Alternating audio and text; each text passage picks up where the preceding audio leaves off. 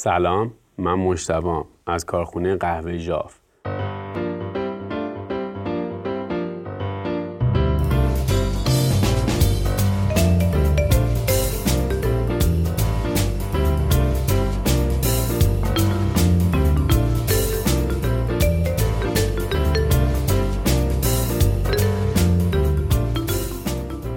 مهمترین عامل در کیفیت قهوه از کجا نشأت می‌گیره؟ از شناخت دونه سبز. امروز می‌خوایم یه مقدمه بر شناخت دونه سبز قهوه داشته باشیم. تا آخر این اپیزود با ما باشیم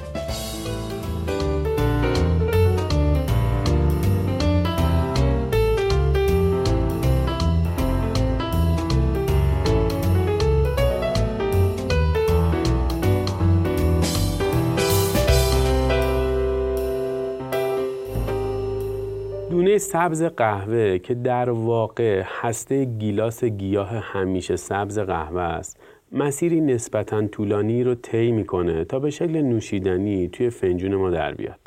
بسته به جوره قهوه بین سه تا چهار سال طول می‌کشه تا درختای تازه کاشته شده میوه بدن. میوه یا همون گیلاس قهوه وقتی که رسیده و آماده برداشت شده به رنگ قرمز پررنگ در میاد. معمولا توی طول سال یه فصل برداشت عمده وجود داره. اما توی بعضی کشورها مثل کلمبیا جایی که در سال دو بار گلهی گیاه اتفاق میفته یک فصل برداشت اصلی و یک فصل برداشت ثانویه وجود داره.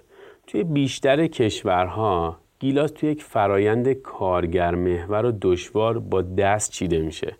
اگرچه توی سری از مناطق مثل برزیل جایی که زمین ها به طور نسبی هموار و مزارع قهوه وسیعن این فرایند ماشینی شده.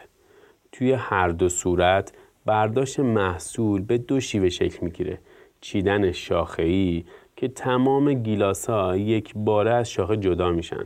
حالا یا با دست توسط کارگر یا با ماشین. و چیدن انتخابی که طی اون تنها گیلاس های رسیده با دست چیده میشن. بعد از برداشت محصول با اطلاف کمترین زمان ممکن به منظور جلوگیری از گندیدن میوه ها اونا رو به محل فراوری می‌برن و با یکی از روش های اصلی خشک یا طبیعی خیس یا شسته و یا نیمه شسته فراوری می‌کنن. اگرچه توی سالهای اخیر روش های ابداعی و تجربی دیگه هم علاوه بر روش اصلی به کار گرفته شدن. هدف اصلی توی تمام این روش ها برداشتن لایه های روی دونه سبز به گونه که رطوبت کافی یعنی حدود دوازده درصد برای ادامه سفر توی دونه باقی بمونه. سپس دونه ها بر اساس اندازه روی دونه، رنگ، وجود عیب، رتبه بندی میشن و بعدش بسته به شرایط کشور تولید کننده و کیفیت دونه ها اونا رو توی انواع مختلفی از بسته مثل حالا کنفی، بسته خلا یا گرین پرو بارگیری می‌کنن و به کارگاه های برشتکاری مقصدشون فرستاده میشن. اما اگر بخوایم بیشتر در مورد ماهیت این دونه های سبز بدونیم باید از لایه های پوشاننده اونها شروع کنیم. دونه درون پوششی سه قرار گرفته. در بیرونی ترین لایه یا همون مزوکارپ یا اون چه که گوشت گیلاس نامیده میشه قرار داره که بسته به گونه گیاه و میزان رسیدگی میوه می‌تونه رنگهای مختلفی از قرمز پررنگ تا زرد داشته باشه.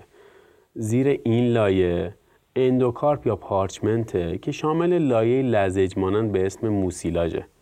این لایه موسیلاژ سرشار از قند بوده و به عنوان منبع انرژی در حین تخمیر به کار میره.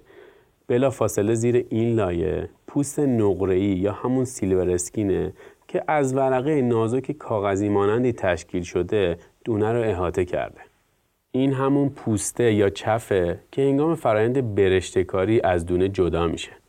از اونجایی که مهمترین عامل در کیفیت قهوه از همین نقطه و شناخت دونه سبز نشأت می‌گیره دونستن این موارد در کنار بسیاری جزئیات دیگه نقشی تعیین کننده توی کیفیت محصول برداشت شده یک مزرعه و قهوه حاصل از اون داره.